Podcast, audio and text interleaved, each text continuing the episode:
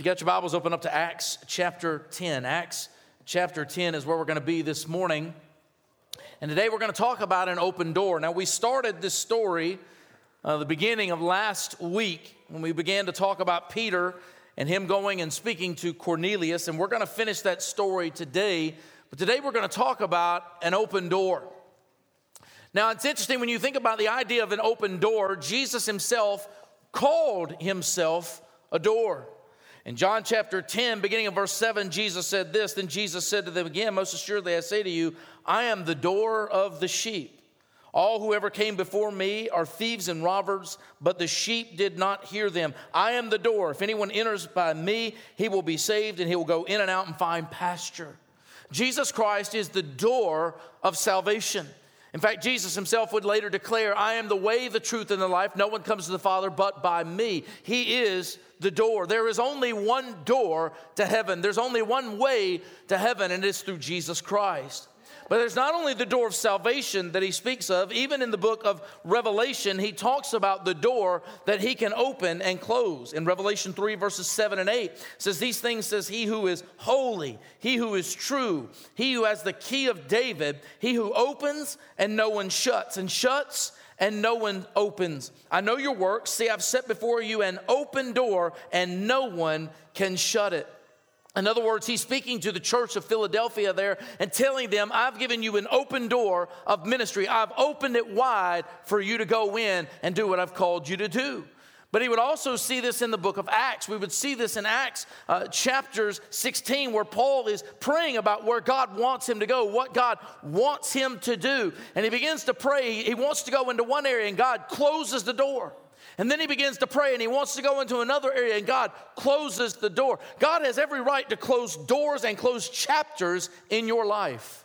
God has every right to shut those doors and say, you know what? You need to stop going down that path. I have a new place I want you to go. I have something new I want you to do. God has the ability to close those chapters of our lives so that we can move on and do what He's called us to do. God closed the door for Paul and didn't want him to keep going back to the same churches. In fact, He sent him on over to Macedonia to start a new work, to bring in new people, to open up new doors, and to share the gospel with a new group of people. God used him mightily. But Peter understood the open door as well as we talked about at the beginning of Acts chapter 10. As God had spoken to him through a vision, God showed him that he should not call any people common or unclean, but God was opening a door of ministry for Peter to go and share the gospel with the Gentiles. God wanted to open the door and make a way for all people. Aren't you glad God's love is big enough for all people? that He has such a love for you and me and all people of every race and nation, of every tongue, of every age and every gender. God has a love for all people. And He opened the door, showing Peter He was going to do something great in and through the lives of the Gentiles. Well, today we're going to look at three scenes as the gospel is taken to the Gentiles. We begin in verse 24 with an open door. Look with me in verse 24. It says, In the following day they entered Caesarea. Now Cornelius was waiting for them and had called together his relatives and close friends. Now it's interesting, Cornelius had given, given a message by the angel saying, Look, I need you to send and I want you to go get Simon, a guy by the name of Peter, and he's staying in a tanner's house in Joppa. I'm specifically telling you who to go get and what to do. And as he sends for him, you're going to understand it takes four days for this process to happen. The day for them to begin their journey, a day for them to get there, a day for them to tell Peter they stay the night, and a day for them to come back. And then the following day, they begin to talk to one another. But what Cornelius has done in this whole time is he's not just sat back and said, Man, I can't wait for God to bring me the message. I've prayed about it. God is giving me a message. I can't wait. I'm just going to sit back and I'm just going to sit in my house and I'm just going to wait for Peter to respond. No, Cornelius does something else. He goes and gathers all his family and friends and says, Hey, look, there's a message coming and you need to be here to receive it. You need to understand it's time to come together. It's time for us to get together because there's something coming that you need to hear. Not just me, but it's for everybody in my family, all of my friends, everybody in the city, anybody that wants to come needs to come because there's a message for us. I'm here to tell you we've got to have a broad, sweeping understanding that God's gospel is meant for all people. We need to understand that God's desire is to save the entire world. He wouldn't have given us scriptures like, For God so loved the world if He didn't mean it. He meant it and He still means it today for your life as well. And so He says, I'm going to go gather all my friends. I'm going to gather all these people. He did a lot like Matthew. When Matthew was called, Matthew went and gathered up all his sinful friends. Let me tell you something. When you come to know Jesus Christ, you ought to gather up your friends and tell them what He's done in your life. And that's what Cornelius was prepared for. This message is not just for me, it's for everybody I know and love as well. Oh, it was an open door. Verse 25, he goes on, he says, And as Peter was coming in, Cornelius met him and fell down at his feet and worshiped him. Now, please understand, he's given a message by an angel, so he's expecting something mighty. Now, a lot of people will understand this was just a sign of respect. He really wasn't worshiping him, but showing a sign of respect. But Peter did not want any respect shown to him in any manner. He wanted him to understand I'm here by orders of Jesus Christ. I'm here to do what God has called me to do. I don't deserve any worship, I don't deserve the respect. You just sit back and you listen because God is the author of this entire thing. Because in verse 26 says, But Peter lifted him up, saying, Stand up. Myself am also a man. Now, there, Paul went through this. When Paul went into a city, they began to fall down and worship him. And he said, Stand up, I'm just a man, don't worship me. They thought he was Zeus. They thought that he was Hermes. They, they thought these men were, were false gods. And so they began to worship them. And Paul said, I'll not accept any of that. Peter wouldn't either. But in verse 27, it says, And as he taught with them, he went in and found many who had come together. Oh, how awesome is that? He said, many who had come together. In other words, Cornelius wanted to grab as many as he could.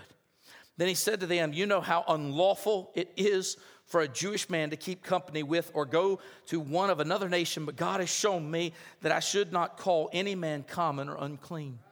They would have understood this. They would have understood that Jewish men did not go into Gentile homes. Jewish men did not feast with Gentiles. Jewish men did not fellowship with Gentiles. And yet, Peter is trying to share with them hey, look, what I once thought was right, I was wrong. Isn't it nice to hear somebody tell you they're wrong sometimes? And Peter goes, I just want you to know we Jews were wrong.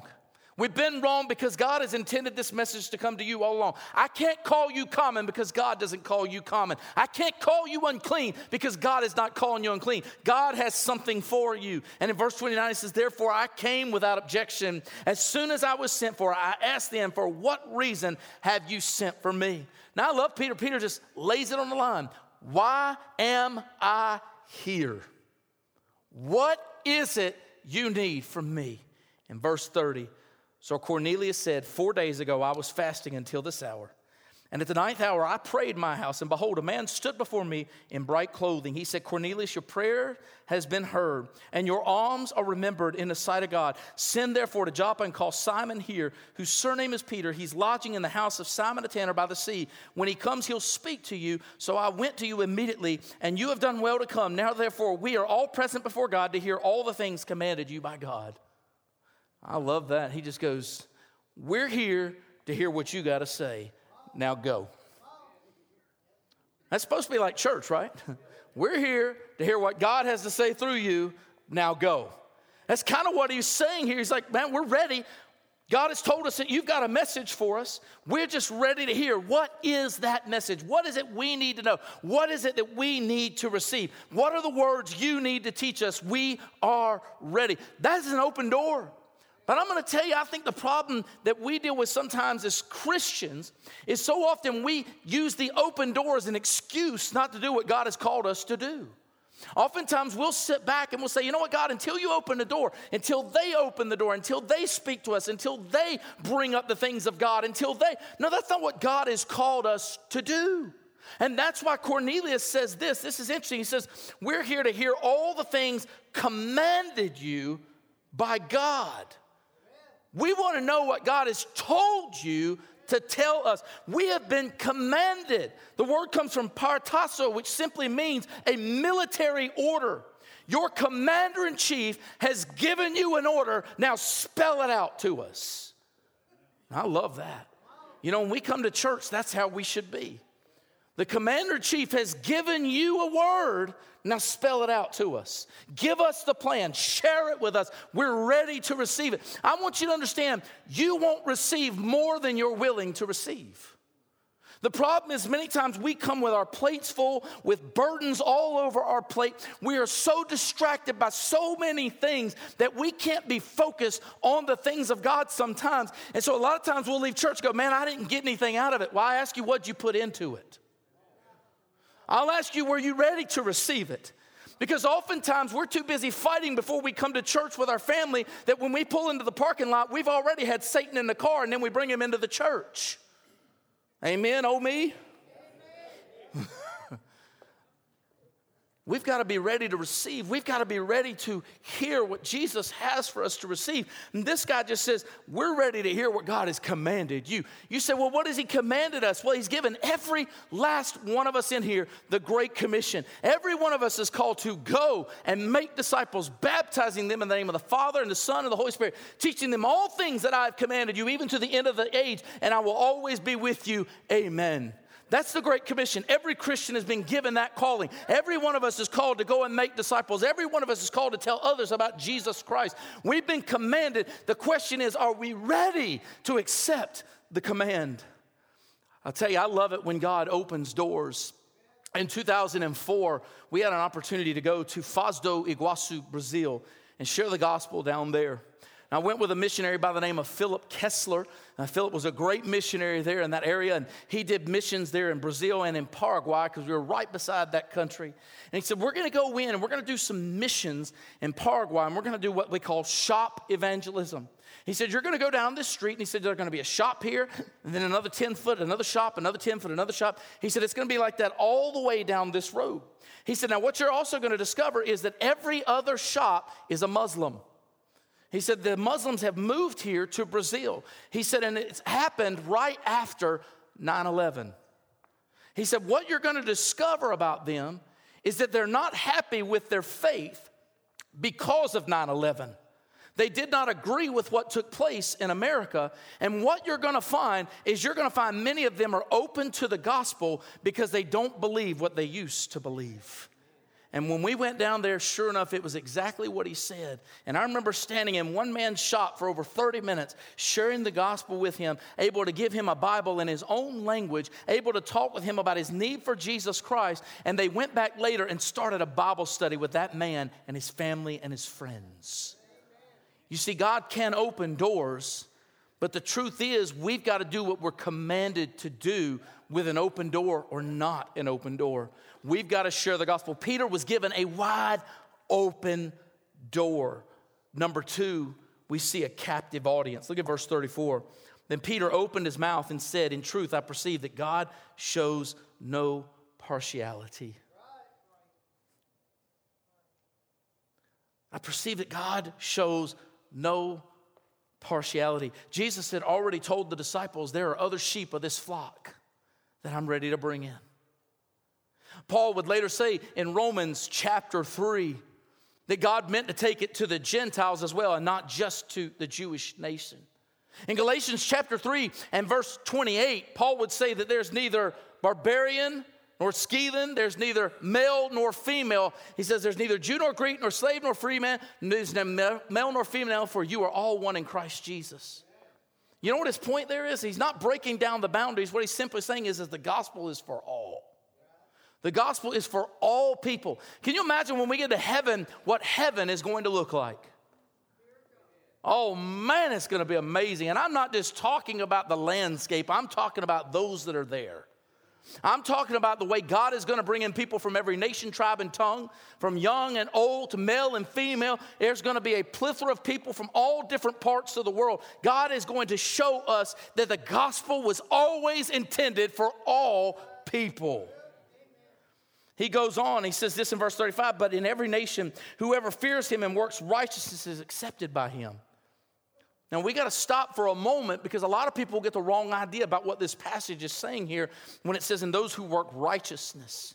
Because a lot of people get this understanding now that what Peter is talking about here is that those who work for the Lord, we don't work to earn our salvation, we work because we're saved.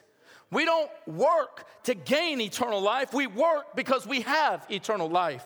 It's the same thing that James talked about in James chapter 2 when he said, Faith without works is dead. Show me your faith without your works. I'll show you my faith by my works. You can't show faith, true and genuine faith, unless your life has been transformed, unless you begin to take on the righteousness of Jesus Christ. The works will flow in and through you. I am blown away by people who claim to be Christians, but their lives never change. And they're going to stand before God one day He's going to say, Depart from me, I never knew you. What Peter is claiming here is that God's changing lives, and He's changing lives by the gospel, and He's going to give a clear and concise gospel message right here, beginning in verse 36. The word which God sent to the children of Israel, preaching peace through Jesus Christ. He is Lord of all. That word, you know, which was proclaimed throughout all Judea and began from Galilee after the baptism which John preached, how God anointed Jesus of Nazareth with the Holy Spirit and with power, who went about doing good and healing all who were oppressed by the devil, for God was with him. And we are witnesses of all things which he did both in the land of the Jews and in Jerusalem. The first part of the gospel is you got to have a proper understanding of who Jesus is. You have to have a proper understanding of who Jesus is. He starts it out in verse 36 and he makes it absolutely clear. He is Lord of all. He's not a secondary God. He's not an afterthought. He's not something that God came up with that was plan B. He's, he has been God from beginning and he'll be God all the way to the end. He is God eternal. He is Lord of all. You can't just accept Jesus as Savior of your life and dismiss Him as Lord of your life. If you're going to claim Him as Savior, you better live for Him as Lord. The Bible makes it clear. He says, not only must you believe in your heart that God raised Him from the dead, but you got to confess Him as Lord. You must confess him and live for him. He's Lord of all. If we declare him as anything less, while I was in Turkey, I got to talk to a guy in Ephesus and share the gospel with him. He was a Muslim. And while I was there, I was talking to him about Jesus, and he said, Yeah, we know Jesus. And I'm like, No, you don't know the Jesus I know. You know him as a good man, you know him as a, a prophet, but I know him as Lord. He died for you. He loves you. He cares for you. And I could tell he began to get very uncomfortable with what I was saying. But the truth is, if you don't accept him as Lord, if you don't know who him who he genuinely is, do you really have salvation? Do you really know him? The Bible says we've got to know who he is. And he begins to give this story and he talks about the baptism that John performed. Now, you need to understand, he wasn't baptized for the remission of sins, he was baptized to set an example for us.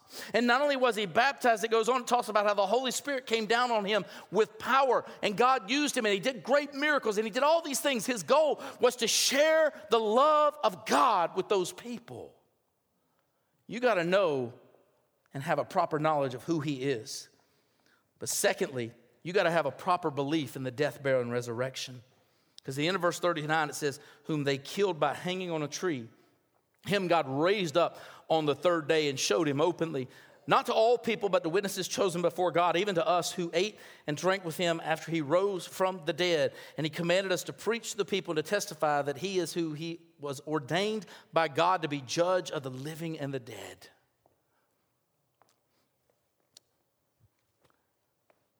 The death, burial, and resurrection, if we leave that off, we miss out the payment for salvation. Some people say, well, I, I can believe that Jesus was a good man, but that, that story about his death and his burial and his resurrection, you know, maybe he didn't die. Now, there have been a lot of people that have tried to disprove that Jesus even died on the cross. Let me explain to you something. Those guards would not have let him off the cross if he wasn't dead because they would have paid with their life. Those guys were experts at killing people. Plain and simple.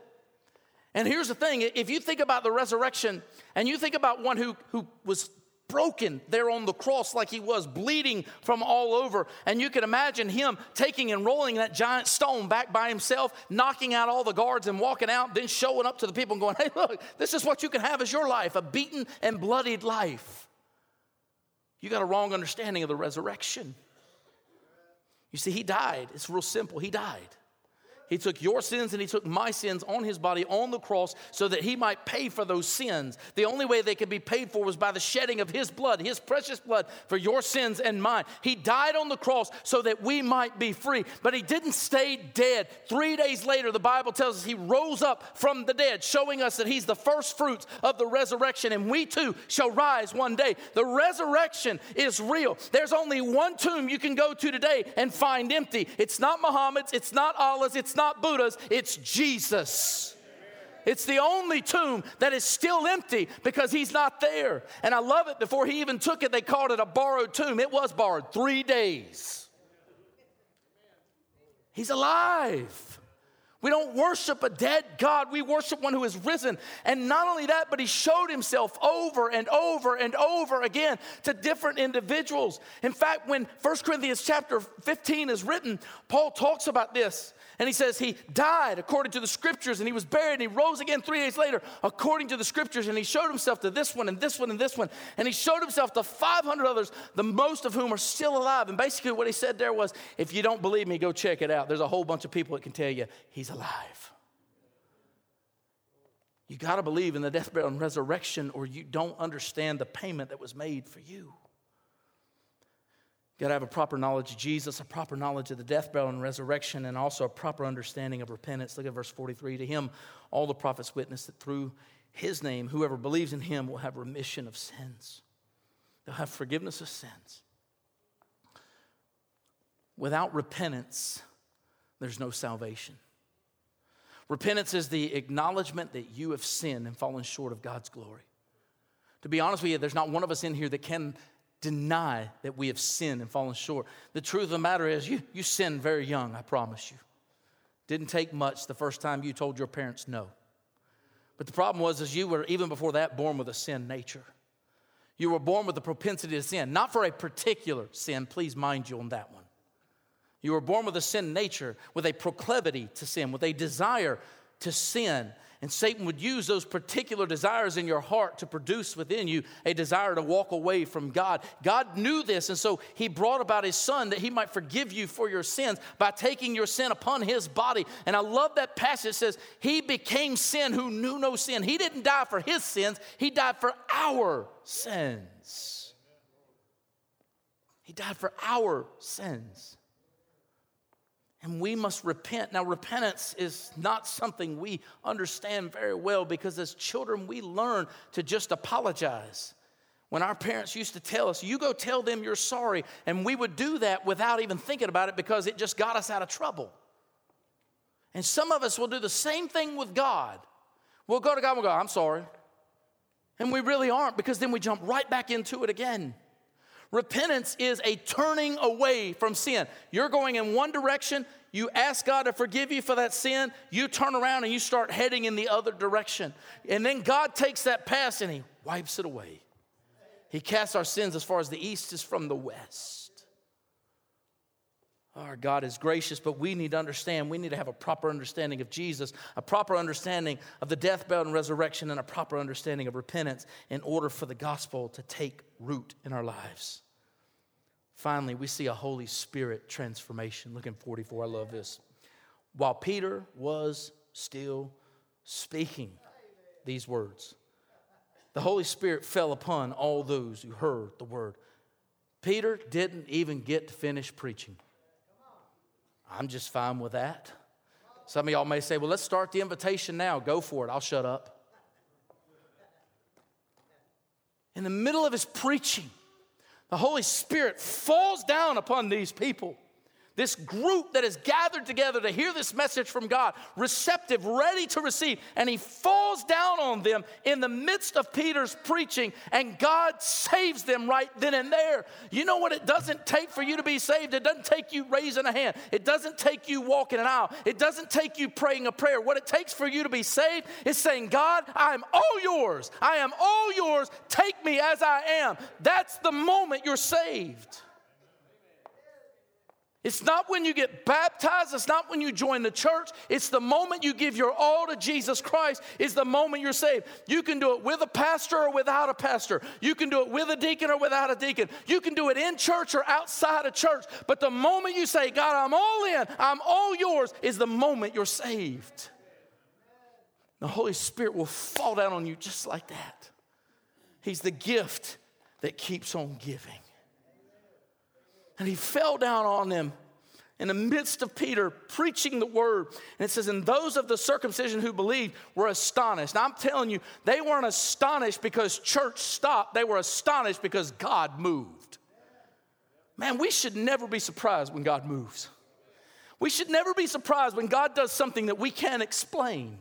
But they were astonished. And it says, And many as came with Peter because the gift of the Holy Spirit had been poured out on the Gentiles also. For they heard them speak with tongues and magnify God. Then Peter answered. God showed a simple sign. Now, a lot of people say, oh, well, that means, you know, if we get the Holy Spirit, we got to speak with tongues. No, it only happened a couple times in Scripture. It's no guarantee. It just happened so that it would show the people of Israel exactly what happened at the time of Pentecost has now happened for the Gentiles, and that God accepted the Gentiles just like He accepted the Jews. That was the whole purpose in the sign in this story. Not to show you that you get some special gift. Some may get that gift, praise the Lord if they do. Hopefully they use it in the proper manner. But in this instance, it was to show proof that God had moved in their lives as he had moved in the lives of the people of Israel. And then Peter speaks in verse 47 Can anyone forbid water that these should not be baptized who have received the Holy Spirit just as we have? That amazes me. I'm going to tell you, I've done a lot of weddings. And one thing that I never do at weddings that I've seen in traditional weddings is, is there anybody here that has any reason why these two should not get married. You know why I don't do that? Because I don't want to know. I do not want to hear what might come out of people's mouths. I don't ask that question, and here's the honest truth. It don't matter what anybody else out there thinks, it matters what the two in the front think. That's what matters. And I love it because Peter asks this question. He says, Is there any reason why we should forbid them from being baptized? Anybody here disagree with what God just did? Go ahead, raise your hand. I'll wait, right? I mean, you can just see Peter. I'll wait. I'll let, raise your hand if you don't think God's at work here. You know, not one of them was even thinking about raising their hand. They're like, nope, let's get some water. Let's get it done right now. The amazing thing is that they didn't wait. It says in verse 48, and he commanded them to be baptized in the name of the Lord. Then they asked him to stay a few days. It's amazing. Baptism followed salvation. Why? Because it is a sign to the world that we are unashamed of what Jesus Christ has done for us. It is our identification with Christ in his death, burial, and resurrection. Just read Romans chapter 6, you'll see what I'm talking about. Because it also goes along with the command go and make disciples, baptizing them in the name of the Father and the Son and the Holy Spirit. I'll tell you, one of the most joyous occasions in church is when we do get to see baptisms. It's one of the most joyous occasions because we see another person that is identified with Jesus Christ, that has forsaken their old life and repented of their sin and turned to follow Jesus as Lord and Savior of their lives. I pray today you've done that. I pray today that that is you. And if not, I pray today will be the day for you. You don't have to wait any longer, you don't have to hold on any longer. The amazing thing is the same gift that was given to Cornelius and his family is a gift that can be given to you, and that is the gift of the Holy Spirit. I'm not going to tell you that becoming a Christian means your life is going to get any easier. In fact, I'll be honest with you, it'll probably get harder. But what I will tell you is this is that you will have a brother that sticks closer to you than anybody else. So that even when you're in the valley, and those without Jesus are on the mountaintop, you're still in a better position than they are. My question for you this morning is Are you open? Are you open to hear the truth? Are you open to receive what God has done for you? Are you open to understand that you're here this morning for a reason because God wanted you to be here to hear this message? Are you captive? You see, I remember when I got saved, the words captivated my heart and I could not wait. And lastly, are you transformed? Because God is not going to start a work in you that He's not going to finish. And if you have not seen transformation in your life, then how captive to Jesus are you really? Today, I want you to take an evaluation of your life and just be honest. Are you open? Are you captive? Are you transformed?